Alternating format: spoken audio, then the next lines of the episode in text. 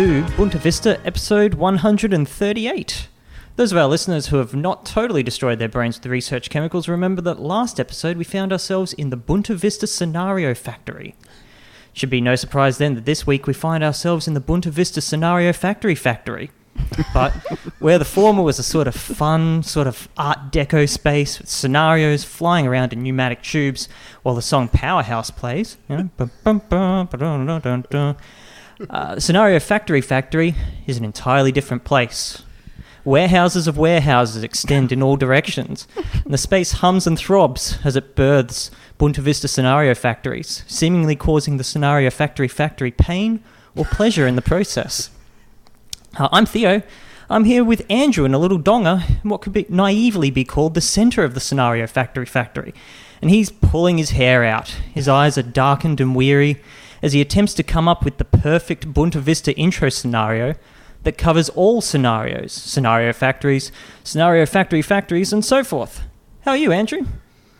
Feeling a little perturbed, Uh-huh. to be honest, Yep. uh, by this Lynchian nightmare that we find ourselves in. Okay, but you are very hard at work, though, to try and bring forth the scenario that ends all scenarios, terminates all scenarios. Is that? Yeah, like uh, I'm pretty hard at work at it. I Yeah. have been like just kind of scrolling idly on my phone for the last 45 minutes, but now that you're talking about Okay. it, I, I guess I'll I'll get Alright, back well- to looking into the scenarios. Yeah, yeah. I mean, but just if you can come up with one that just perfectly encapsulates all perf- all possible scenarios, including that scenario that you are describing, that would be great by next week. You're looking for the scenario singularity. Yes, that's exactly Basically. right. Yeah, look, I'm doing my best, but uh, these phones are pretty distracting. you Okay. know? Yeah, we should really work on that. Uh, and of course, we have Lucy, who is madly shuffling papers, pointing to graphs, and explaining explaining that according to Gödel's incompleteness theorems, no Bunta Vista intro scenario can be both complete and consistent. And describing all possible Bunta Vista intro, intro scenarios is folly to try. How are you, Lucy?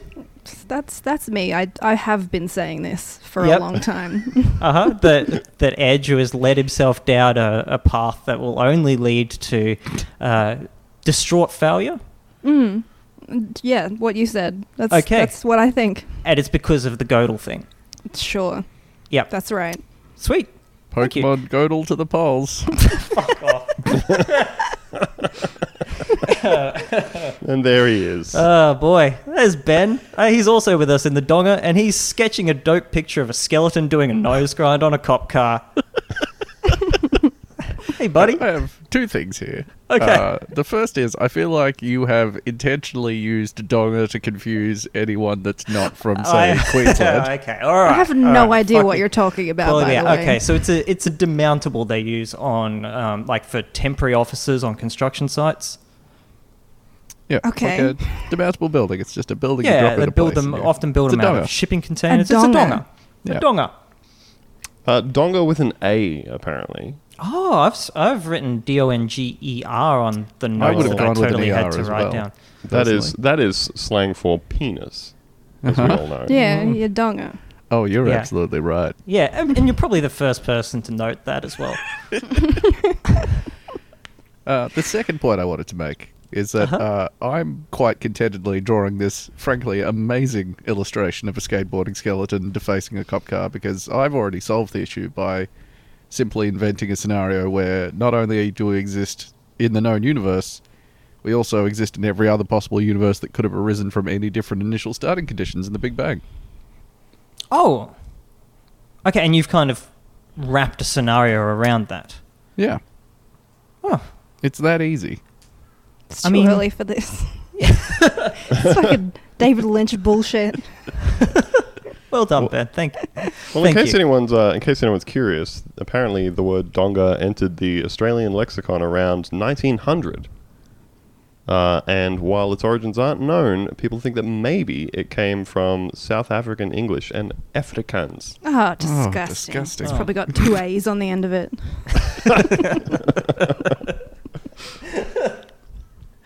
All right.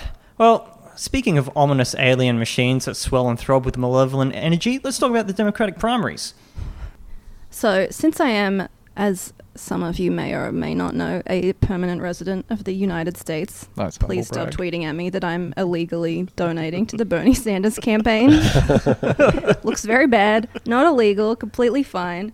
I figured that I should do some coverage over here of the entire uh, shit show that is American democracy. While I learn about it, please don't tell me that I'm wrong about things. Please don't send me any questions. Actually, do send me questions. I'll do my best to answer them about how any of this works. I feel like no one in the US knows how it works either. That's a whole other story. this is a new segment that we're going to be doing, and it's called the Bernie Bro Down Hoedown.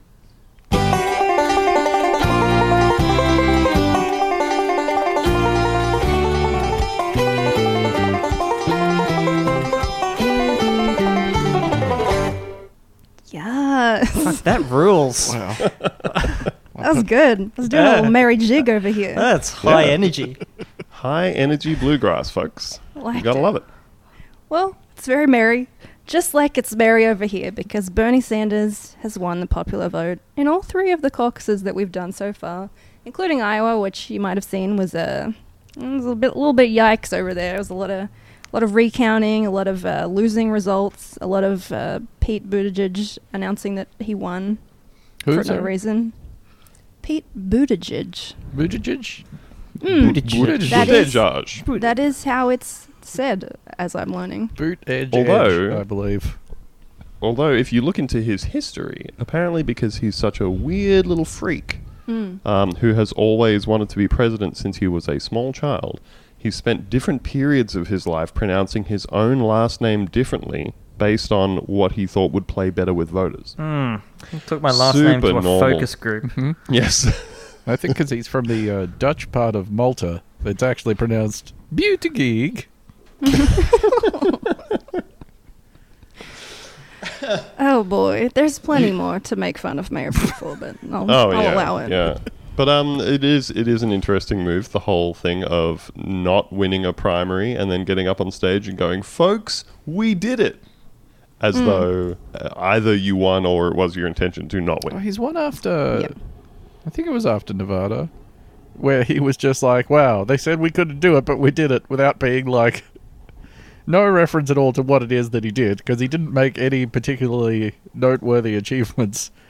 But He I, didn't win in any in any aspect. In fact, Oh, you don't want to get bogged down in details. that's true. That's true. But he- just having a positive But he positive did win the he did win the delegates count though in in Iowa wi- He through did. the absolute weird labyrinthine system Mhm. of whatever it is that they're doing over there I definitely Uh, understand it. to to stop at all stages of like the American election process of the person getting the most votes from winning, Mm-hmm. Which It's I can crazy s- talk. which I sense is sort of the goal here, to to stop that from occurring because we don't want that, right? That's that's bad. Mm. Okay, the bad. last thing we wanted to happen. right. Mm. There's um, I mean, there's a lot of things that you can point to in Australian democracy and say not great. You know, That's not true. perfect. Um, like like how we have the whole sort of weird. we have the whole like uh, party pre-selection for seats, and that involves a lot of like weird politicking, and there's branch stacking and stuff, and and quite often a local member, uh, sorry, a local um, a local branch of a party will vote to not endorse somebody to run for them and the the you know the head of the party will come in and go actually you do want that guy to be your representative. And that's how people like you know um, Jim Molan and uh, notorious horny book writer Dennis Jensen Mm. got their seats because like the prime minister personally intervened and said no no this guy's my friend so he will be running in this Oh. seat over the objections of the actual people in the party that's all one thing We have But some then you've absolute got the- failings. Sure. then you've got the caucus stuff. Then you've got the coin tosses and the drawing cards from a deck. Oh, I love Hmm, that video where they were thing, like, coin tossing. that, that person got an ace. and they were like, woo! And they're like, no, aces are low. And they're like, oh. okay. Shit. It's, It's all ridiculous. There's a bunch of stupid, just crazy shit that goes on. But it is true that I feel like there is something to be said for being allowed to choose what candidate you would like to be running for president, unlike what we do in Australia, which is just basically have no say in that process. But it's going well for Bernie. He has a lead of 43 delegates, and apparently, as I understand it, needs 1,991 for a win. Uh, so uh, it's, it's looking good. Mhm. Mayor Pete's coming in second with 26. Uh, we've had 10 debates so far. I feel like it's just a weekly thing now. It's just constant. Jesus Christ. It's fucking very normal stuff. Uh, so the last debate I did watch, and it was a huge shit show. There was basically no moderation. Uh, a lot of it was questions thrown to Bernie Sanders, like this one. Uh, Senator Sanders, you've praised the Chinese Communist Party for lifting more people out of extreme poverty than any other country. You also have a track record of expressing sympathy for socialist governments in Cuba and Nicaragua. Can Americans trust that a democratic socialist president will not give authoritarians a free pass? So, uh, just super normal stuff all around. Just Mhm. basically like, mm, Mr. Sanders, you support healthcare. Would you say that uh, Chairman Mao was a great leader? just a lot Do of you shit agree like with that. everything Stalin ever did? Mm, do you think everything Stalin did was good? So that's sort of the level of debate that we're at at the moment. And uh, of course, you may have seen Michael Bloomberg is suddenly just part of these things because he has enough money to just insert himself into the campaign. Uh, every time I watch TV, there's basically a Mike Bloomberg ad, which basically say nothing. They're just like, you can trust Michael Bloomberg, who is another billionaire who has several sexual harassment and assault allegations against him somehow that's someone that the Dems are uh, just going with and running for. Um, To beat a guy So in that the last- sucks, you have to use a guy that sucks. yeah, you have to use a guy that apparently sucks less, but I don't really see how. Well, Bloom, Bloomberg like was registered as a Republican until like a couple of years ago, wasn't he? Or, or like before he was. Wouldn't surprise me. Well, there's there's that footage from the uh, there's the footage from the Republican National Convention uh, in the 2000s of him endorsing George Bush Jr. Right. Like the dude He's is is another just a straight up Republican. Yeah. straight up. He's just inserting. I don't even know why. I don't feel like he's going to get a lot of support. He's just pumping money into it. Um, so yeah, that's what's going on. And the South Carolina primary is uh, today. So by the time this podcast comes out, there's probably going to be results from that. Uh, the polls show that Biden is going to win, but I don't know. He's not having such a good time. No, he seems to be like every time that he opens his mouth, his position drops by like two points. Mm, because in all he's losing his mind, and I feel very bad for him, but I also don't because he sucks. It's also a fun question with like with with Bloomberg as to say, oh, you know, he's supposedly worse, uh, so supposedly better than Trump, except you know, has all of the same sort of other features of being a being a billionaire, being a huge weird unit, all that kind of thing. And I mean, look, clearly he's probably not as much of a mutant as Trump is. But the fun thing about Bloomberg is we actually have seen him in power for a great amount of time. You know, he. he um, did stuff like ramp up, stop and frisk in New York, um, Mhm. and now what we're seeing is him having to go back on his old records and just say like, oh, that time where I actually um, brought one of the world's largest police forces together to do institutionalized racism uh, for the express purpose of being racist, as you go back to his own remarks to say, you know, we need to get them into minority communities and shake people up and do all that sort of stuff. Uh, when I was doing that, I was just doing a big whoopsie. Um, but I've had a lot of self growth since I did that for uh, you know many many years. Um, and now I now I hate it and I think it's bad. The moment someone even- pointed out to me that racism is bad, I thought, wait a oh, second. I'd stop that immediately. Thought, oh, you might be no. onto something there. But even- even- perfect. even the stuff that he has apologized for, like stop and frisk and and calling trans people it and all that sort of stuff. Um, the the stuff that he has apologized for, it hasn't even been like, you know, he hasn't he hasn't said I apologize for you know helping to cement like a racist legacy from my from my term as mayor. My multiple terms as mayor, from the third term as mayor, where he refused to step down despite the term limits of two terms for a mayor um, any of that stuff. Uh, all he's kind of said about any of that is, oh, I, I get now that it looks bad. Like that's kind Yeah. of the extent. He's not like I can see all of the very real harm that this has done. If I could go back and do it over, I wouldn't have done any of it. Instead, he he just it's all couched in language of like I inherited stop and frisk from somebody else. He's tried to run the line of like, oh, I I massively reduced stop and frisk, but yeah, which is, which is bullshit. It went up.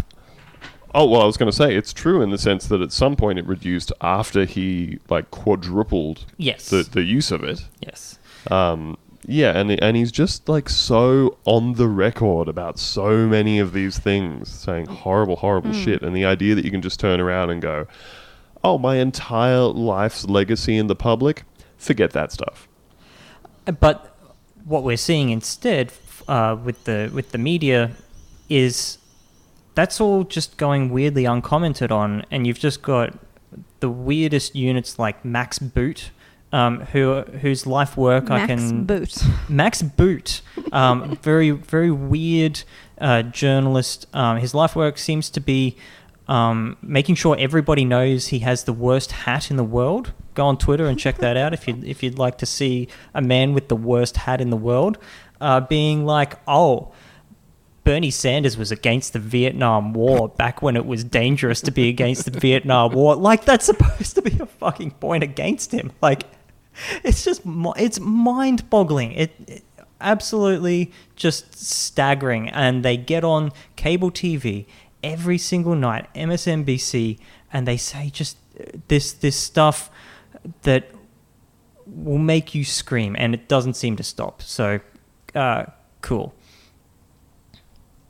It's cool stuff. Having a good time over here. Uh, the Yep. only good thing, I- I don't hate Elizabeth Warren. Um, anyway, she did say something very good in the last debate. She really went in on Bloomberg. Yeah, yeah, she hooked in. She sure did. She said, I'd like to talk about who we're running against. A billionaire who calls women fat broads and horse faced lesbians. And no, I'm not talking about Donald Trump. Boom. Oh, damn! It's pretty good. and I then she respect just it. pulled down his pants and showed everyone his tiny little dick and laughed at it. Everyone laughed. They were all pointing. They were all Yep. laughing. Jerked off his little boy dick. oh boy. But uh, yeah, just it's so weird the extent to which you can see all these different people just embracing Michael Bloomberg as like, oh well, you know, Uh, the he's- sensible option. well, uh, like not even the sensible option, just like that. That's the whole sort of. Um, I think that's the the final extension of the idea of anyone but Trump is oh we'll get this you know billionaire Same guy. alt- yeah, just just the same guy, but for our side, a guy who is is horrible, who only has the interests of capital at heart, who basically doesn't care about anything. As you can see through this campaign, will absolutely turn around and say, "Oh, all of those things that you thought were my beliefs because of all of the years I spent enacting them, uh, they're actually not because nothing matters to me. What matters to me is holding power." Ah, yes, but he is electable because they will be able to convince him to pretend like he's played, uh, like he's read Harry Potter for Instagram clout, which is an active process going on right now. Uh, Oh god. have you you guys see all of the um, like influencers that he's managed to like purchase with ironic messages? I hated Um, that shit Oh, so fucking much. Hmm. So, just in case anyone hasn't seen this, um, a whole bunch of Instagram um, celebrities all posted at the same time. They're quite, I, I'm, I don't go on Instagram. I'm sorry, but they were all just DMs to him, um, to them saying, "Hey, you know, here's something quirky, and you, will you post this on your on your thing?" And they're like, "Will you give me ten million dollars?" And he's like, "Yes." Uh, and it's supposed to be this jokey, ironic thing, and then everyone did it all at once, and it's super gross Cool. and weird. He's Hmm. really just hammering the ads too, and I just, I just wonder what he's trying to gain from this because I don't feel like there's any poll that shows him taking any kind of lead at this point. He's entering the race later. There's no one, there's nothing showing that he has a huge amount of support, but he's just spending and spending and spending on these ads. And what is it for? You know, I don't know if it's just to sort of somehow. sow discord between everyone and make everyone really mad and talk about anything else except Bernie Sanders, but it sucks. Shit sucks. Uh, Bloomberg That's ideally what we drop want. out. Also, the others drop out. Everyone that's not Bernie Sanders, please drop out. Thank you. Mm-hmm. Thank you to Andrew Yang for dropping out. That was Good for you. a classy move on his behalf. It was a classy move. Good for him. Yeah, imagine getting to a point and saying, "Oh, there's obviously not actually any way for me to do this, so I could probably just step off at this point." Except Imagine. Tom Steyer, he can he can stick around. I like his I like the cut of his jib. I know literally nothing about him, and I don't His want to policies find are out. actually quite good. Are they? Like he absolutely shouldn't be the president because he is also a billionaire and you know, it's not ideal, but his his views on things pretty good. I'm fine with him. It's coming in a hot third. Bringing bringing juvenile on the campaign trail and getting Mhm. up on stage with him. That's just fun stuff. Good moves, good dance moves up there. Good for him. Uh, hey, folks, because we know that Bernie Sanders has had um, he's had the Strokes do a do a campaign appearance with him. He's gonna have public Um, enemy. Gonna have public enemy. So let's just let's go around the room. Ben, if you were running for president and you could have a band play at an event with you, whomst would it be? Sleep. Yeah, it would, wouldn't it? Just uh, uh, opening every fucking campaign rally with Dopesmoker in full. And it, and how long does that go for again? it's about 63 minutes long. Uh, and then at the end, I say, Like- All right, vote for me. I'm out of here. That was one song, by the way. Peace. Uh, what about you, Lucy? Oh, it's Jimmy Barnes for sure. Or, Oh. or all of Cold Chisel. Getting uh, co- coming out to Khe Sanh. Mmm. What a dream that would be. Oh, beautiful stuff. Uh, Theo? Um, Mm, I feel like the loud music would make me nervous. Hmm. Mm. Maybe something soft, something quiet, something a ambient. mime. yeah, but I'll but I'll be playing that at home, where I am. I will then I will then FaceTime into the rally. turn turn off the camera of the of the other side. Uh, so you that's don't my have to see that's them. my whole campaign. Don't vote for me. I'm afraid of having power. Yeah. Don't don't No make me. I would yeah. if elected, I promise to work from home. My goodness. uh, the world's first agile president. oh, that's that's one hundred percent the kind of shit that Bloomberg is. Oh yeah, yeah. The whole Is nation has to putting do a out as 15 well. minute stand up. Oh, God. Quick whip around the hundreds of millions of people. Um, Any blockages? Any roadblocks? yeah, but he but he totally has this thing of like, hey, I've I've operated fast moving businesses. Oh, and he had that post on his social media that was like, um, if I get elected, I will turn. I will turn like the the White House into a big open plan Oh, office. yeah, I forgot about that. Ah, who wouldn't like it? Who wouldn't like it? Oh, God. I just want to make sure things Oh. are getting done in the worst possible working environment. Mm-hmm. Who doesn't love sitting right next to their boss all Mm, day at so work? good. And of course, this this gels really nicely with the approximately uh, 10 billion complaints of him being an absolute piece of shit to work for for his entire life. Uh, so that's good. You Hmm. can you can sit in the Oval Office in the cubicle next to Mike.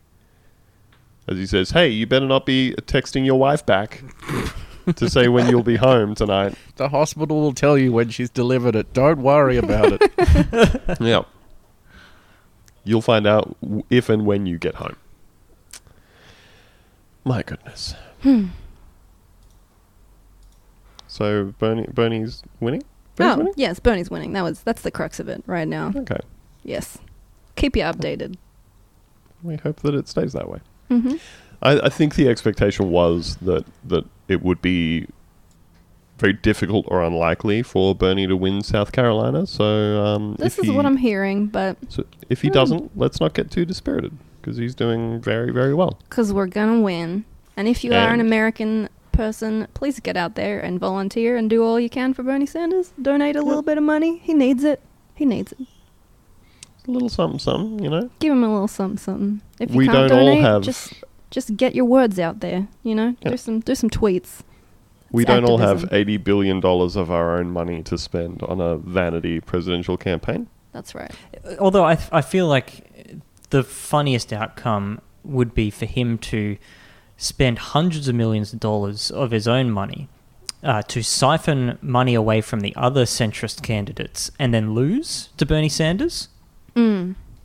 That would be I like nice. it. I honestly couldn't see a better outcome. The Clive Palmer move, right? Isn't that what Clive Palmer did? Oh, supposedly, but Is I, he the man well, with but the million he- ads? p- part of his intention was to get the uh, Liberal Party's vote up, which he was absolutely successful Yeah, in, sure in doing was. for his own uh, incentives. So, What a real him. piece of shit. yeah, we should talk about what a piece of shit Clive Palmer is next episode because that's a that's a long that's a long Well, topic. we got 45 minutes on the Titanic 2 alone. hmm Mm-hmm. Well, um, yeah, because with with his whole thing, like you're saying, Theo, I think I think if we can judge by Clive Palmer's previous experience as an MP, um, he doesn't actually want to be in office or anything, because he mainly just didn't turn up for votes and fell asleep.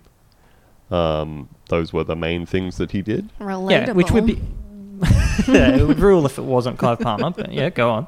Yeah, so uh, so he clearly didn't have any actual interest in, in engaging with you know the process of creating policy or anything like that.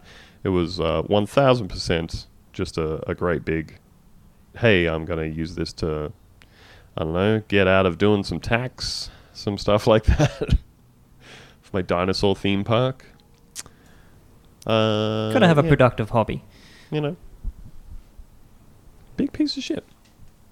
I just feel like if I was going to have, like, if I was going to spend $400 million on, like, a, you know, vanity project to not become president, I would instead spend that money on a car that can turn into a boat.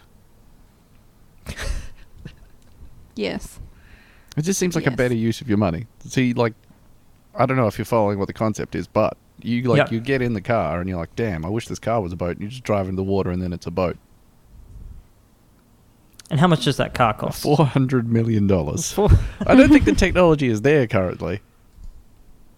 I mean, I understand so that. the so the money involved also includes the That's R&D, R&D, absolutely. This the is not- car I'm going- that turns into a I'm not going to a showroom and I'm putting down four hundred million dollars. I'm going to uh, Enzo Ferrari, and Uh-huh. I'm saying hello, buongiorno. Uh, Buongiorno, uh, I'm going to slide four hundred million dollars across the, the table, four hundred big ones, Mhm. and when I come back here, I want a car that can transform into a boat.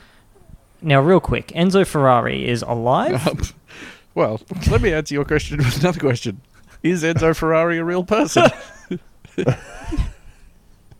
It's a me, Mr. Ferrari. I hope I haven't just racistly decided that the founder of Ferrari is called Enzo Ferrari. Holy shit, that's a real person. All right, I'm not racist. I am once Yes. again escaping censure. Finally, Super dead though. Uh, died in the Mhm. 80s. Oh, damn. What does, what does Super Dead look like? Uh, well, he wasn't looking good at the end of his life, and now he's looking much, much worse. But he hasn't acquired any new powers. Oh or no, no, anything no! like. Sorry. Super dead is like if he was freshly dead, he'd be regular dead. He's been dead for a while. That's that's super dead. Doesn't confer any powers or abilities. Normal dead. Uh, so instead, he's. Oh, are you are you saying he has now become irreversibly dead, unlike immediately after someone dies? Yeah, we're past the threshold now, uh, where someone could bring him back using either science or evil magics. Yeah, because you need you need that little that little spark of life, that last uh, gasp Mhm. of the dying breath, Tiny little bit uh, of in like, order to do your magics or your flatliner type science. well, he's not in cryo, basically. Uh, you know, like when you unplug an electronic device from the wall and sometimes the light stays on for just a little bit. Mm-hmm. It's mhm. exactly the same as that. It's, it's- so when you're super dead, the light is firmly it's off. completely off. Yeah, all of the residual slow electricity uh, inside the thing is Mhm. completely gone. And Theo, you might be able to explain this a little better because of all that stuff you know about. No, I feel like you've you've conveyed the spirit Really of it. the science, if not the facts. The lazy electrons still bubbling Yep. about in there. Mm-hmm. Regular dead is when you try to start a car and it goes rear, rear, rear, rear, rear. And super dead is when you put the key in and it just goes click. Well, that's quite good actually. There's nothing. How frustrating nothing is the middle one? The one where it's still making a little bit of noise, but it's just not catching, and you're like, "Come on!" It's tantalizing. It's just within You reach. feel like- You're busy flooding the engine and It's maybe one thing Not you do if helping you at pump all. the pedal enough, maybe it'll happen. Anyway, R.I.P. But it Enzo doesn't. Ferrari. Yep. You really did it. I hope you were one of those famous Italians that was a fascist. Well, Yikes. speaking of things that are fascist, uh, Mm. oh, who wants to talk about Clearview AI, the thing that is going to ruin every single part of our lives in the near future, uh, either on purpose or accidentally. Me. Great. Finally, Hmm. some good news. Whereas I personally would hate to talk about it, but I feel like it's going to happen anyway. I want you to internalize everything you've heard about this and then let it ruin you with anxiety for at least a couple of hours. Just let it ruin your Sunday. So, uh, you've probably heard about this. This is a tool for theoretically for cops. It is a tool that allows you to use a not great quality photo of someone, search 3 billion photos that this thing has scraped from the internet uh, from just public facing websites like YouTube and Facebook and Venmo and a bunch of others, uh, with the idea that it can match them and you can link that to personal data because it can tell you where it came from. Uh, this was. I'll get into the guy that made it in a second, but this just like started out as something that is like the most heinous tool of the panopticon.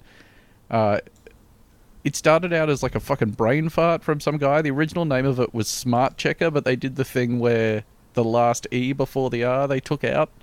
That's how you know it's an app. Mm. Oh yeah, yeah. Just really love learning like the weird Which is little. funny because it's like Grindr. It's exactly like that. Uh, It's exactly what I relate it to. uh, it's like Grindr, but it's for cops tracking you down and killing you on a whim. Um, Now, the thing I love about this concept is that we've heard something like this before a million times already, like over the last five or ten years, where they're like, oh, you can take a photo and we'll use machine learning to work out who you are so that we can put a f- fuzzy bunny next to you in the photo or something like that. And a whole bunch of privacy. Um, people have gone, you know, the EFF or whatever it may be, have gone, hey, that sounds like it could be used for cops. Whereas these guys, as far as I can understand it, have skipped the middle part and gone uh, straight for the thing that we're supposed to understand is terrible.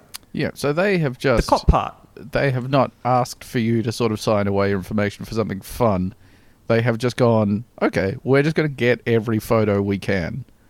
Yep. Uh, so they, yeah, they had a crawler that went over all of these websites, uh, which it turns out violates the terms of service, basically all of them. So they've had cease and desists from everyone, like Facebook, Google, YouTube, whatever, and they've come back and just been like, well, it's the First Amendment, so. And I'll let you figure out how that's a strong argument. Uh, Hey, if they if they're not doing anything wrong, then they you know they don't have anything to hide. that's so true. The refrain of the privacy debate. Uh, they've made a big point of like because they uh, the only time they've ever been in the news, bar one, uh, it was for people being like, "Holy shit, this is fucked." So they're like, every week they're updating their website trying to address specific complaints people have about them.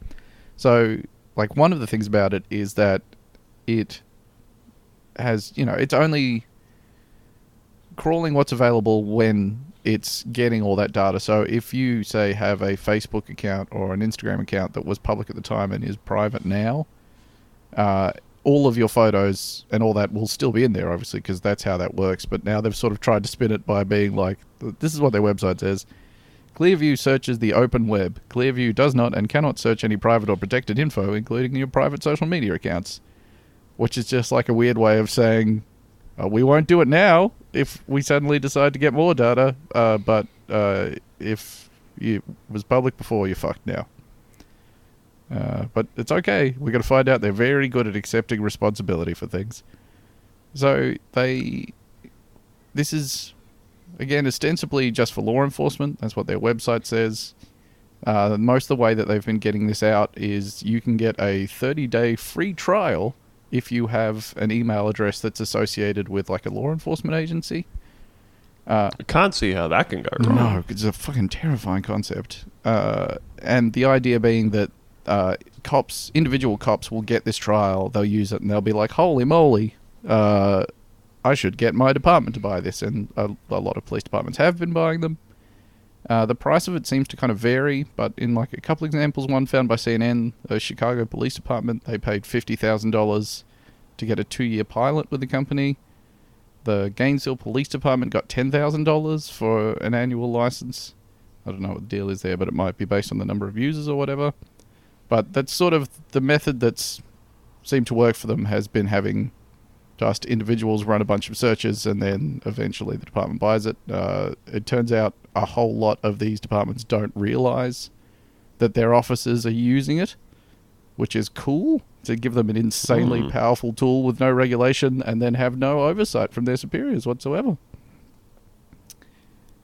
Probably fine. Oh yeah, But we all trust cops here on the podcast. oh yeah. I, I can't imagine they'd ever abuse discuss very regularly. something like this ever at all. No. Uh, so this thing was made by an Australian guy. Well done, us. Boo. He is a 31 year old former model, former app developer, and current startup CEO. His name is, I hope I pronounced this correctly, Hoan Ton-That. Uh, according to the bio on his website, he was ranked number one solo competitor in Australia's Informatics Olympiad. Okay, that's probably the most offensive thing I've heard so far. Uh, but he was also ranked number two guitarist under age 16 in Australia's National Eisteddfod Music Competition. the real claim to fame. Awesome.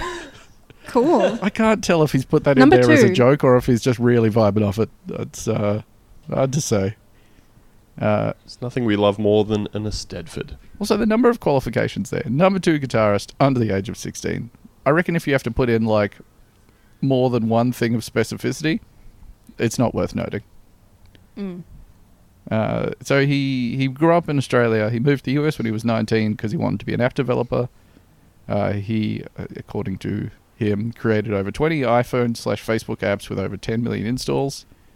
Uh, they vary dramatically in quality.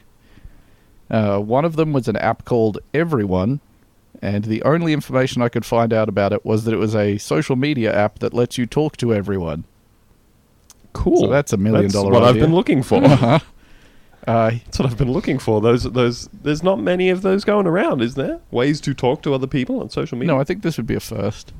Uh, he had another app called the Society of Secrecy, and the only information available online is the following sentences Speak the truth in the Unspeakable Society's messaging app. Communicate with other members of the society. Members only. Hmm. Huh. Like when I hear "speak the truth," I know it's going to be bad. It's almost definitely racist, for sure. I, th-. I think this is a an app whose community is populated entirely and actually by by requirement of like those people that you see in the background of Eyes Wide Shut with bird mask, and you can just see their ass showing under the gown. I think you're absolutely sort of like right. next door for the people whose ass was showing in the movie Eyes Wide Shut. Not one of the regular classy people in the background, just the no, ass no, no. We're talking about one of the ones that are thrusting back and forth at exactly one thrust per second. Rhythmic. Uh, he also made an app called Livestream, which automatically shared every photo that you took on your phone, so that your friends could see every photo you were taking. Which, like, you know that within Hmm. 24 hours of everyone getting that app, they accidentally showed their balls to their friends, just like straight yeah, up. accidentally. Uh, he made another app called Trump Hair. It was an app that let you put Trump's hair on things. I love being an entrepreneur. Like this already paints a picture of a guy that just makes shit that sucks, which is great stuff for a guy that's using making something that's being used by so many police departments. But it gets even worse. There is a an overwhelming amount of evidence to suggest that he was the guy behind a phishing scam called ViddyHo, and then a, another phishing scam uh, that was the same one, but under the name I think Fast Forward. But it was one of those ones where like you know, you get one of those super unbelievable messages that's like, "Hey, I saw you in this video. Click this link." and then you'd click the link, and then it would ask for your Google account login uh, by making it look like it was the Google account login screen. And then you would give it your details. It would get every single one of your contacts, and then send them a message saying, "Hey, I saw you in this video. Click on this link." And he did this twice. He did this two times. Speaking of phishing messages from various things, um, I have been receiving some of those via like the PlayStation Network. So like the the thing on your PS4 where you can be friends with people and send them messages. You can also send unsolicited messages to people by creating a group and and having it sent off. Now, my name on the PS network is the same thing as on Twitter. It's uh, Illy Boshin. So I've been getting these messages, and you know, like, um, you know how you can do that kind of thing where you pass text through uh, and get like different sort of Unicode representations of the same text, so you can get like bold or italics or whatever, and then there's that sort of disintegrated looking Mhm. text. Um, so that's what they've done with this stuff. I assume as some way of trying to to kind of skirt spam filters or something like that. Um, but it gives them all this very very foreboding tone uh, to see them all written in this particular font. It's like if Pinhead was messaging you. Yeah, so I've received a bunch of um, different ones. Here's here's some of them. Keep smiling, Illy Boshin. uh, accept yourself, Illy Boshin. Oh my god, I get Oh, that's messages nice. like this. It's so good. Would you believe that having the name the 911 Truther on PlayStation Network, I get some pretty weird messages. uh, then we've got the the even more menacing "Fear not, Illy Oh my god. Oh, fear not though. It's it's nice. Fear not. I feel like the message uh, "there is nothing to be afraid of" has already answered all the questions raised by. And then and then they've started getting a little more uh, verbose recently, which and again, you know, you kind of figure with these that the purpose is to get you to engage with them, right? Uh, like you're saying, Ben. Normally, the way these things go is by someone saying, "Boy, um, I would really like it if I could give you a billion dollars. Hmm. So just log into your Yeah. bank here." A- and also, we've got a photo of your balls. yes, yes, all this all this type of thing. kind of carrot and stick sort of situation. Um, so I'm not sure. Again, we've got this very disintegrated text here. I'm not sure how I'm supposed to engage with a message that says the following: There is the truth of history, and there is the truth of what a person remembers. As she sat at the edge of the lake, memory blossoms floated unbounded, as though breathed, no words spoken. Like Wow. birds that fly across national borders, between countries, at war with each other. Illy Boshin. Wow. Are you sure this is a phishing Nice. scam? You're not just like being courted all- by an insane poet. By They're all from very different ones, and some of some of them seem quite positive, so that's nice. And I don't really have to do anything with them, you know. Hmm. Um, before this point, they they they were just your regular sort of phishing ones, uh, like this one that says "a nice man that is true to a woman." it doesn't say that's what I'm looking for or anything. Oh, it's yeah, just you're a just statement. reading my profile. yeah. anyway, that's what I've been receiving on the PlayStation Network. Well, it might be the same guy. Let's hope so. Uh, so, Clearview is a two person operation. Uh, he has a business partner called Richard Schwartz. They met at a an event for the conservative think tank, the Manhattan Institute. Uh, Richard Schwartz was an advisor to Rudy Giuliani when he was mayor. Great. Uh-huh. it's a great start. apparently, he actually has a few connections to right wing politics.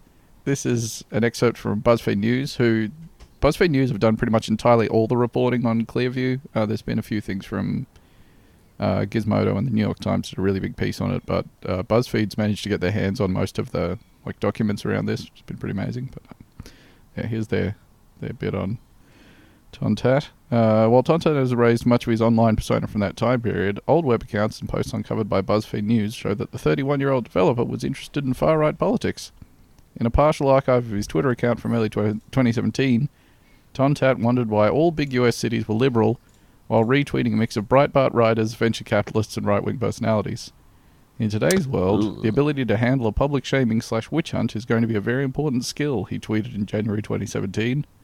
Those interactions didn't just happen online. In June 2016, Mike Cernovich, a pro Trump personality on Twitter who propagated the Pizzagate conspiracy, posted a photo of Ton-That at a meal with far right provocateur Chuck Johnson, with both of them making the OK sign with their hands.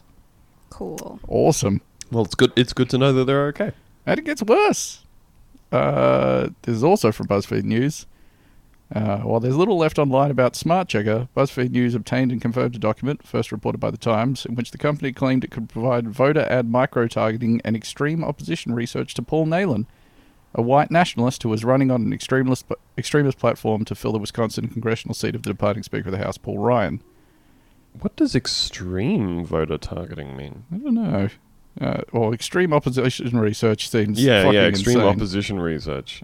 Is that just like um, oh, we take all the photos that were immediately uploaded to this app. okay. Uh, turns out that the person they were running against had got both uh, everyone and live streamer, and they'd really fucked themselves up. Um, a SmartCheckr contractor, Douglas Mackey, uh, pitched the services to Nehlen. Mackey later became known for running the racist and highly influential Trump boosting Twitter account Ricky Vaughn. Described by HuffPost as Trump's most influential white nationalist Oh. troll, Mackey built a following of tens of thousands of users with a mix of far right propaganda, racist tropes, and anti Semitic cartoons. MIT's Media Lab ranked Vaughn, who used multiple accounts to dodge several bans, as one of the top 150 influ- influencers of the 2016 presidential election. So, a super racist guy that was working as a contractor for Clearview uh, pitched using the app to another super racist guy. Cool. all very normal, normal stuff. Ah, the internet truly living up to its potential. Yeah. Uh, so the first this this thing has been going since 2016, right? But the first time it actually came into the news was only at the end of last year. Somehow they just sort of flew under the radar the whole time, even though it was being used that whole time. Uh, but there was a news story from Florida uh, from December where a woman allegedly stole twelve thousand dollars worth of basically barbecues from an Ace Hardware, uh, which honestly, more power to her uh, if she's guilty but they found her by using Clearview, and it was kind of mentioned as a footnote in one of the articles, and then it sort of became the story because everyone was like, "Wait, what, what the fuck is this?" And then the New York Times did a big investigation into it, uh, which basically unearthed half the stuff about uh, who the guys that made it and all these connections to the far right and stuff. Uh, but also, in the process of them investigating this, they realized that Clearview was monitoring them. Uh, this, Fuck. this is from the New York Times. Uh, when I began looking into the company in November, its website was a bare page showing a non existent Manhattan address as its place of business. The company's one employee listed on LinkedIn, a sales manager named John Good, turned out to be Mr. Ton-That using a fake name. For a month, people affiliated with the company would not return my emails or phone calls. While the company was dodging me, it was also monitoring me. At my request, a number of Cool. police officers had run my photo through the Clearview app. They soon received phone calls from company representatives asking if they were talking to the media. A sign that Clearview has the ability, and in this case, the appetite to monitor whom law enforcement is searching for. Uh, also, as part of that investigation, they got their hands on the code for the app. Uh, they found prototype stuff in there for using it with augmented reality glasses. So this has gone beyond the realm of I am looking for someone that I have seen on CCTV. I would like to put this photo into the search engine and get some results back. This is you just like standing in public and being like, "Oh, who's this? Who's this? Who's this?" Uh, so they haven't actually made that yet, but clearly they were thinking about it, which is the most fucking terrifying thing here for me. John well, the whole Good. part. John's John wanna- Good. just want to take a moment to think about the best name he could come up with Yeah. was John Good. My name, I am Mr. Good. Um, I yeah, I think uh, something that's terrifying about this is that like, I often I often find myself chuckling at like movies about, uh, you know, the American deep state and everything. Like, uh, the classic, the classic movie, um, Enemy of the State, starring Will Smith and Gene Hackman and everything. Sort of uh, early early two thousands. I want to say yeah, about that. but that was yeah it was it was one of those sort of um one of those movies that likes to portray the US government as like incredibly hyper competent and that if they say we want to know where this person is they're like within 30 seconds scrambling like uh, satellites that can do facial recognition from space and all this sort of stuff whereas like in reality, I think we you know we're all pretty pretty assured that it's not really like that. Especially you know in countries like Australia and America, when you see the incredibly rudimentary stuff that like the police are fucking up all the time, um, that it makes you not as worried about that kind of thing. But this sort of stuff, this sort of stuff of like. Hey, I, I got some friends to run my own face through there, and they were immediately phoned by the people making the app saying, Hey, this is the reporter who's been snooping into our business. This is all very, uh, very much like the plot of a movie about a journalist who gets murdered by people for asking the wrong kinds of questions. Very cool and reassuring to me. Well, luckily, there's no way this could possibly end up in the wrong hands. oh, good. Mm, great. Good, good thing nobody's trying to sell this to the U.S. government. Thank God. So their whole thing, they've long maintained just for law enforcement, right? They, they say that repeatedly on their website. They say that their stated goals are to help identify child molesters, murderers, suspected terrorists, and other dangerous people. So it's just going to law enforcement. So it's perfectly fine. Um, one of its major investors went on the Scott Adams podcast, uh, which I'm sure is great, and said that they are working with over a thousand independent law enforcement agencies. Uh, working with is a little bit ambiguous there because that could either mean that the department itself has a contract with them, or that could just mean that there are officers that have trial accounts that are using them. It's not entirely clear. Uh, as part of the. Oh, actually, I haven't got to that yet. I don't want to spoil the surprise. But here's a quote from a uh, a police captain of a department that was using the service uh, that should put your mind at ease.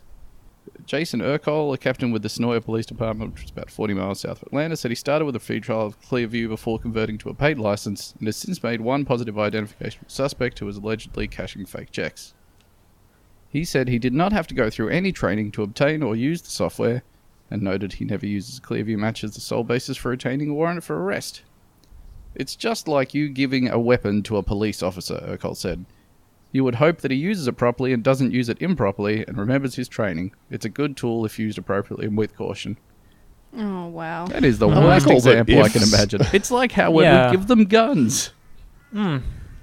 That thing that they It's like abuse. giving a dog a constantly. landmine. I saw a fucking video yesterday of the Chicago Police Department. There was a cop shot someone who had been like a, uh, fucking what do you call it? He, a fare evasion, and he Wow. uh, didn't want to be arrested, and then they fucking shot him with a gun for like a fucking two or three dollar train ticket.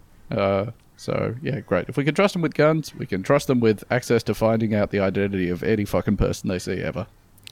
I am Well- enjoying the thought of our extremely shitty panopticon, though, where they run the faces through this terrifying database or whatever, and the results come up, and then it pops up with a sort of like WinRAR is not free software box that they have to click off every time they use it.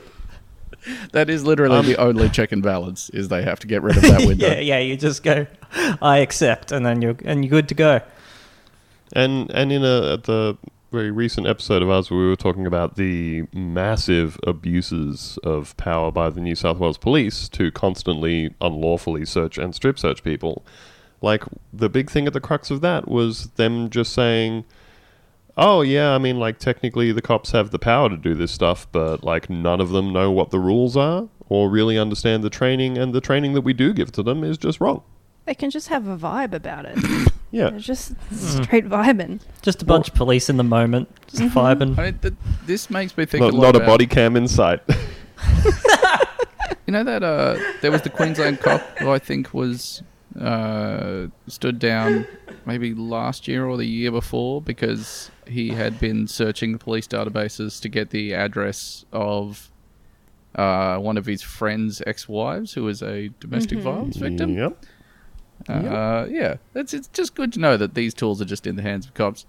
Uh, it's okay though because there is a code of conduct uh, that is non-legally binding and just suggested, but they should theoretically only use the services for law enforcement or security purposes that are authorized by their employer and conducted pursuant to their employment.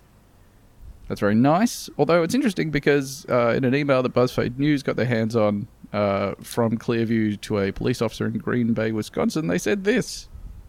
Have you tried taking a selfie with Clearview yet? It's the best way to quickly see the power of Clearview in real time. Try your friends or family, or a celebrity like Joe Ooh. Montana or George Clooney. Wow. Your Clearview account has unlimited searches, so feel free to run wild with your searches. Take it of your face from this front angle. Maybe try a side angle. Other side profile. It's Good also stuff. uh, clear that they are not registering these ser- searches under any kind of like aggregated database at all for people to go back and um, validate or like QA or anything like that. Like if you've got a thing associated with a 30 day trial and you're just Bob Fuckhead from the local police, Like, there is no way that your searches are going to end up in like a big list that your boss can like go through to see if you weren't searching for your ex-wife or anything like that. It's it's just clearly just going straight into the ether. Well, it's funny that you say that. Or even because it does track searches. But uh, one of the other things that Gizmodo found when they found a copy of the app in a publicly available Amazon S3 bucket uh, is there was also prototyping code in there for a private searching mode. Oh, oh, so just just slap Just- on the old incognito What, and go to porno town. mode for your what panopticon. use could that possibly have? Other than someone being like, well, time to see what my ex has been up to. Yeah. Yep. And um, you would like to think that if you were effectively giving people just unfettered access to all this kind of stuff, which they clearly are, like you're saying, Theo, that you would be able to track searches back to accounts so that, say, I don't know, if somebody got horribly murdered, uh, you could say, gee, did someone do like a dozen searches as to this person's whereabouts on this thing immediately before killing them? But hey, you know, who could say? But look, all right. So, yes, it's in the hands of a lot of cops. No, there are no restrictions on how the cops are using it. Uh, but at least that data is safe in the hands with just those people. Except this week, uh, when there was a data breach that saw their entire client list go public. Uh, Ah. so this is from a. Who could have seen this coming? It's just so fucking inevitable, right? Like that someone is going to amass this data and this data is going to get out. Uh, which is apparently what their lawyer also believes. This is the statement that he put out. Uh, security is Clearview's top priority. Unfortunately, data breaches are part of life in the 21st century. our servers were never accessed. We patched the forum. We continue to work to strengthen our security. Data breach is a part of life. It is what it is. Hmm. You were hmm. sitting There's on just- an immense database that can fucking identify anyone from like a grainy CCTV fucking crop. And you're just like, oh, whoopsie doopsie. Someone got into our data. Oh, well, that'll happen. There's also just so many. Like, I, th- I think we can blame a lot of this attitude, this shift in attitude, back to the sort of originators of this whole uh, the the disruption economy. You know, the the Uber app maker sort of thing Yeah. of this whole idea of hey um, yes there are rights there are privacy concerns there are regulations there are workplace laws all these sorts of things but frankly they're getting in the way of progress Yeah, so we, we hear you, but that's all very boring. yes We're moving way too fast for that. So I understand yeah. that there are regulations, but Uber would like to fly a helicopter directly into your living room.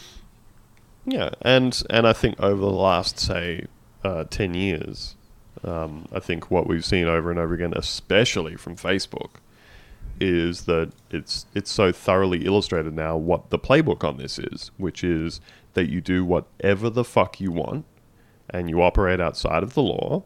And then when you are involved in yet another gigantic data breach, often that data breach showing that you were collecting a whole bunch of data that you weren't telling your users about, or that you were selling a bunch of that data to a third party that you had not told those users about, um, then Mark Zuckerberg goes before uh, Congress in his um, weird, weird uh, haircut and his like uh, Dagon fish eyes and skin, uh, and says, "We will do better. We can see that you are mad at us, and next time, next time it'll be fine."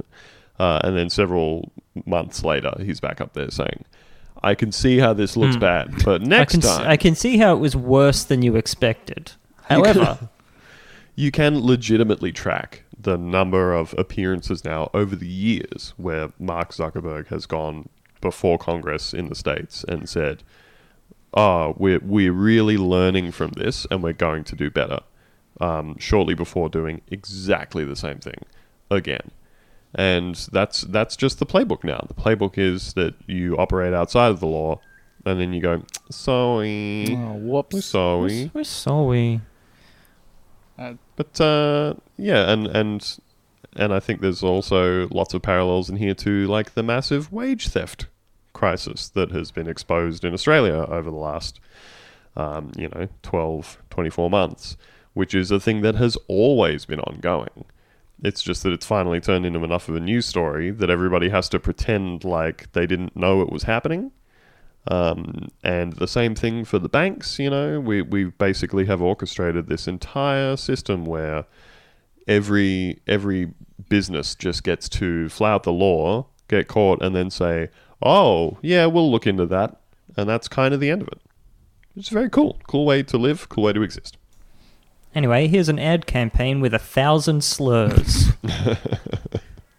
Uh, the so BuzzFeed managed to get their hands on the the client list, and then they basically uh, called everyone on that list to check that it was real. They confirmed it.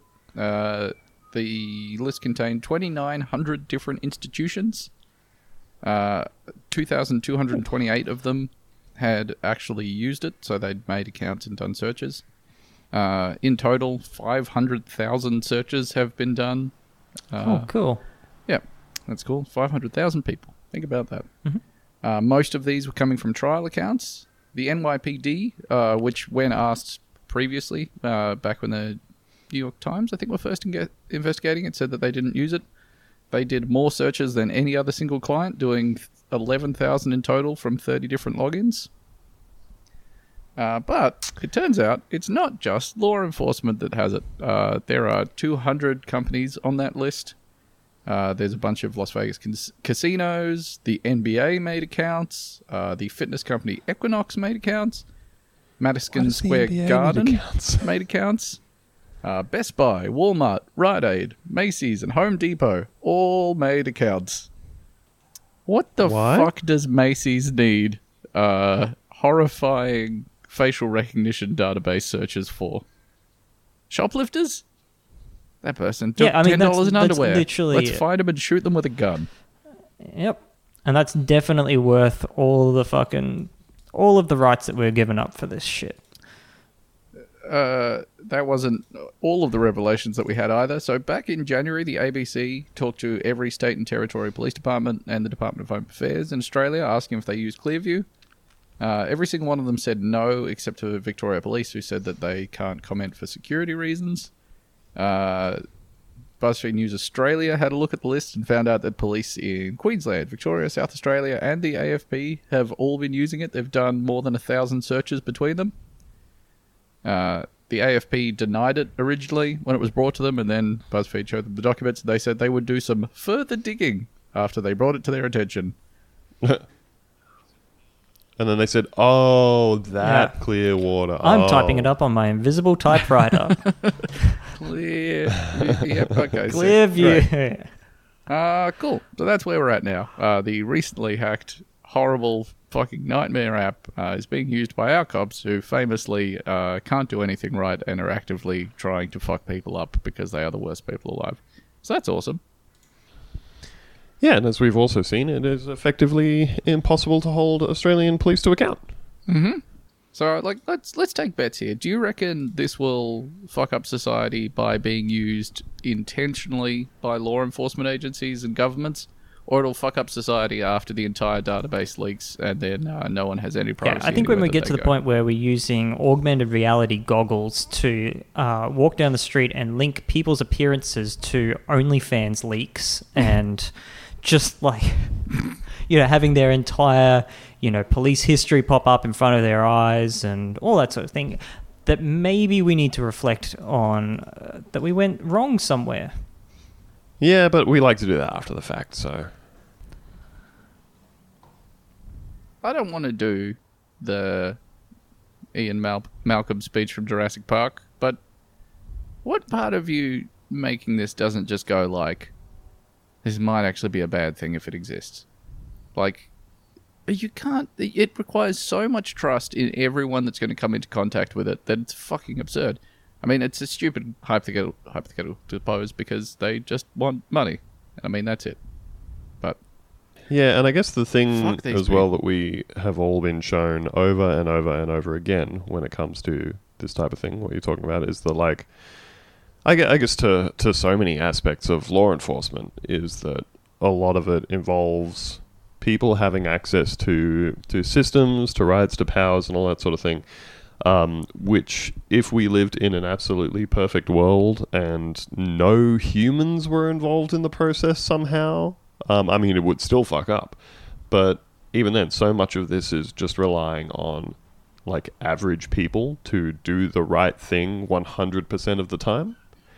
Uh, and it just doesn't happen. I mean, again, when we were talking about that, um, when we were talking about the issues with unlawful searches in New South Wales, and I'm sure across other parts of Australia, um, you know, one of the one of the things that they had said in that, well, the the two large parts of the issue were that a they had given cops quotas for how many searches they had to do on members of the public throughout a year, completely untethered from whether or not there's actually a reason to search people. So you've already introduced a reason to do it outside of thinking that a crime has been committed, but also that um, you know the actual oversight involved that you needed to take that to a senior officer and say, "I need you to verify this report for me that I've done the right thing." Um, instead, they just said, "Oh, you can self-verify your own reports." Tick. That that oversight part. What if we just pull that out of there? So even in situations where, even with proper oversight, there's still going to be stuff going wrong. They're making active efforts at every single turn to say, "What if we didn't have that though?" Which is just We live in terrifying a stuff. society, Uh, that's for sure. It's I'm going to true. read out the last two paragraphs of the big New York Times piece on it because I think you might like this. Uh, even if Clearview doesn't make its app publicly available, a copycat company might now that the taboo was broken. Searching someone by face could become as easy as Googling a name. Strangers would be able to listen in on sensitive conversations, take photos of the participants, and know personal secrets. Someone walking- down the street would be immediately identifiable, and his or her home address would only be a few clicks away. It would herald the end of public anonymity. Asked about the implications of bringing such a power into the world, Mr. Ton-That seemed taken aback. I have to think about that, he said. Fuck. For the very first time. I'm just going to consider that now. Huh, that's strange. Fuck me. I feel What? like I feel like we Wait a damn second. Wh- Why are you asking me about this? Yeah. Oh. I feel like we, we, we looked at something really similar to this recently where like somebody got asked about something like this and they sort of said, "Oh, wow, yeah. That, I guess that's something to consider like but Oh, that was the, the cops, where the judge is like, you don't reckon that this was like, there's no reason you could have possibly done any strip search. He's like, yep, no, now that you mentioned it. Yeah, now now that now that I'm thinking about it for the very first time, though the 119 strip searches I did over the weekend were probably all unlawful. Yeah, uh, great.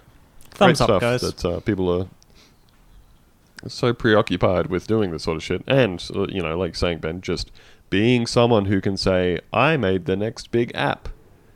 I am a billionaire now, and also everybody can put on their goggles and immediately see all of the dick pics you sent when you were 19. I just, I can't get over the fact that it's like the the juxtaposition between what this guy did previously and how big this is going to be now is mind-boggling to me.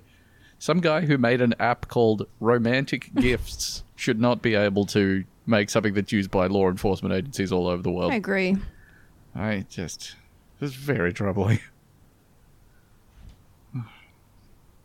Mr. Romantic Gifts. Good stuff. Well, anyway, uh, you, you, I guess you could wear a mask. Uh, Cops don't like in that. Though. Cops don't like that. Uh, wear a motorbike helmet Mhm. everywhere you go. Well, enjoy the future. yeah. So, um, like I said, the the cops kind of are using it, and already, uh, you know, as we said, they they've kind of used it, and then said, no, we're not using it, and then after being shown that they are using it, said, oh, that yes, we are using that. Um, so I guess like if you know, not sure exactly what you can do about it, you could write to the Commonwealth Ombudsman. Um, so you can lodge complaints with them. They specifically have oversight into like policies and methods that police use um, at, the, at the sort of federal level. So rather than if you if you put in a complaint to your local police, they will say, "Hey, we're only taking complaints about like matters that involve you specifically." Um, in the same way that if you went to the Commonwealth Ombudsman and said, "Hey, I, I want to make a report of a crime," they will say, "No, go and talk to your your local police." Um, but the Commonwealth Om- Ombudsman covers like actual actual policies and that sort of stuff. So, you know, you should feel very free to submit a thing to them that says, I am highly concerned about police access to this thing. It should be reviewed. It should be made sure that there is effectively no accessing of this done by the cops or any law enforcement agencies in Australia. Uh, you can also lodge complaints with your state's police department. Uh, and you can also Yep. write to your local member, try and make an issue out of it. So it's uh, Queensland, Victoria, and South Australia, I believe, are the the three states that have made accounts that have been using it. That's right. Queensland, Victoria, and South Australia, the three states in Australia. hmm All three of them. Uh, yeah. Or Crime Pass style, you could just throw a brick uh, through the window of any cop car that you see in the I think it certainly might be the most effective tool here, but uh, yeah, Crime Pass. Uh, if you see a cop, follow them home. Find out where the fuck they live. please do not get shot uh, while doing a bit for the show. oh, terrifying, terrifying stuff. Uh, but yeah, kick up a kick up a whole stink about it. You know, make very clear that you're, you're just kind of tired of having your privacy violated at each and every turn. It's bad enough that the cops can just roll up on you in the street and say, "Oi, give us a geese in your holes." Not on. You know, Yep, I wish mm-hmm. they couldn't do that. it's not not on. Do not like it. We don't care for it. And is that it for Hmm, us? I love to folks? end on Is that good it for the news week? every week. Oh, we've had nothing but good mm-hmm. news lately, have we? I mean, even we could go out on this almost a feel good story if it weren't for the part of it that's not a feel good story. Look, I'm going to do it anyway.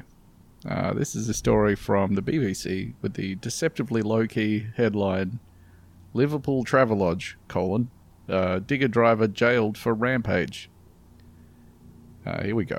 A digger driver who smashed up the entrance of a new to- hotel because he was owed £600 in wages has been jailed. This is the downer part.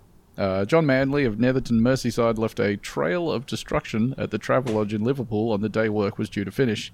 He caused more than £443,000 worth of damage to the front door, reception desk, and windows during the rampage in January 2019, which went viral. Uh, at Liverpool Crown Court, he was jailed for five years and four months. Manley, 36, of St. Aidan's Way, was previously admit previously admitted damaging property and being reckless as to whether life was endangered. Videos of the destruction showed colleagues asking Manley to stop as he shouted, "All you had to do was pay me." We stand a king. Uh, sentencing Judge David Aubrey QC said Manley was intent on maximum damage and intended to leave a trail of destruction. He said Manley had caused destruction in the extreme and put the safety of those inside and outside the building at risk. The judge accepted Manley, who, who was reported to have, quote, social problems, had a number of issues in his life.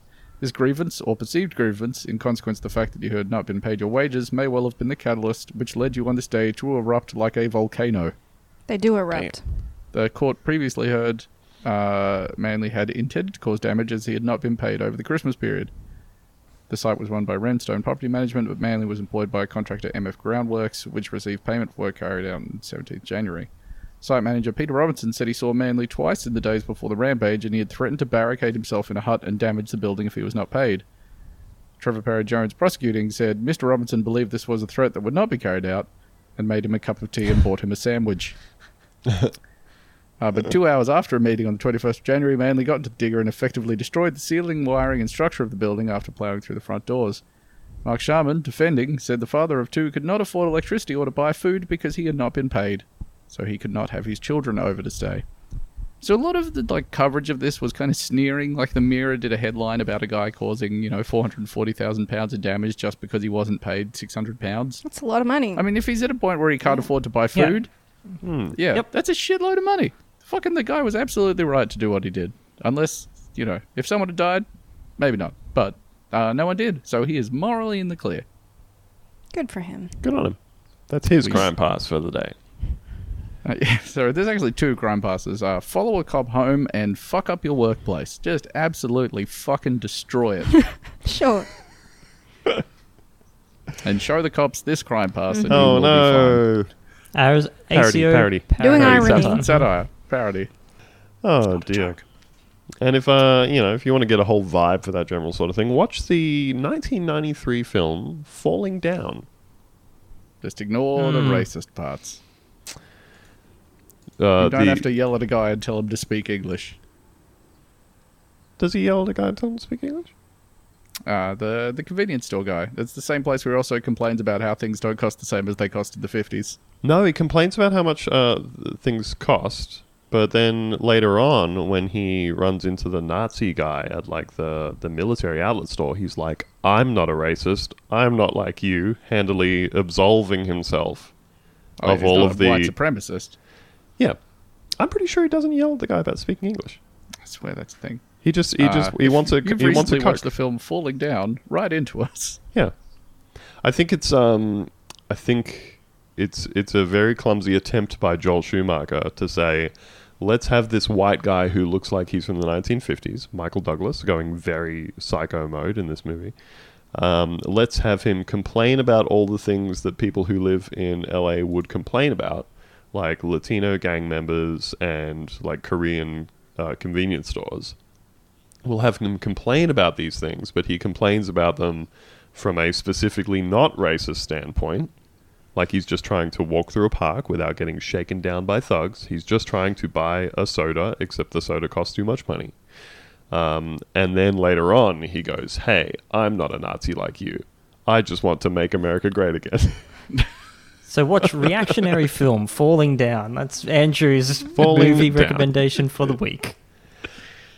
And we know that Movie all Club. of all of my recommendations are extremely reactionary movies because they're the fun ones. I just watched Shooter for maybe the twenty fifth time. Haven't seen the other day. Uh, Does that count? as a- Oh. that's not. Is that a reactionary movie? It's an anti-government Uh, movie. It's an anti anti deep yeah. state movie. I think they explicitly try and make him not apolitical, but like you know, there's the line in there where he's like, "I don't like the president much. Didn't like the last guy either," which is meant to be him saying, "I don't like Obama, but I didn't like Bush either." Yeah, yeah. I guess. I guess so. Well, he well he's he's very much been betrayed by the government in that movie. You're gonna have to watch Shooter for right. that, so you know what we're talking about when You we talk about it every four the Mark weeks. Wahlberg movie Shooter. Shooter.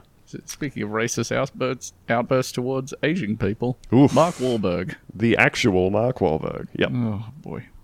Anyway, That's it for us. For Uh, listening. if if you'd like an extra episode of the show every week, uh, and to support us, you can go to patreon.com slash Bunta Vista. Uh, if you want to write in with a question, uh, write into mailbag at Bunta Vista. If you want to write us in anything like, why are you guys so obsessed with the Mark Wahlberg movie Shooter? uh, then, you know, shoot us a question. And until then, uh, we are going to keep laboring away in the horrifying Bunta Vista Scenario Factory That's Factory. Uh, a place that it seems No, we will never here is forever. Please write us a letter. We're Well, I mean, lonely. forever kind of implies the concept of like linear time, which I'm not sure in this place, but we'll, we'll see. All right, folks. We'll see you next week.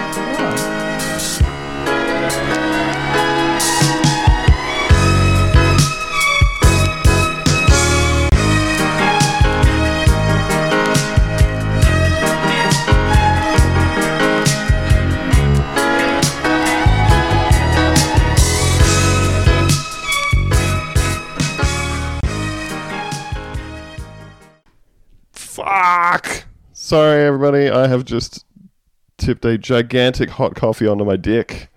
Oh no! Oh! Oh! This sucks. This sucks so bad. Um,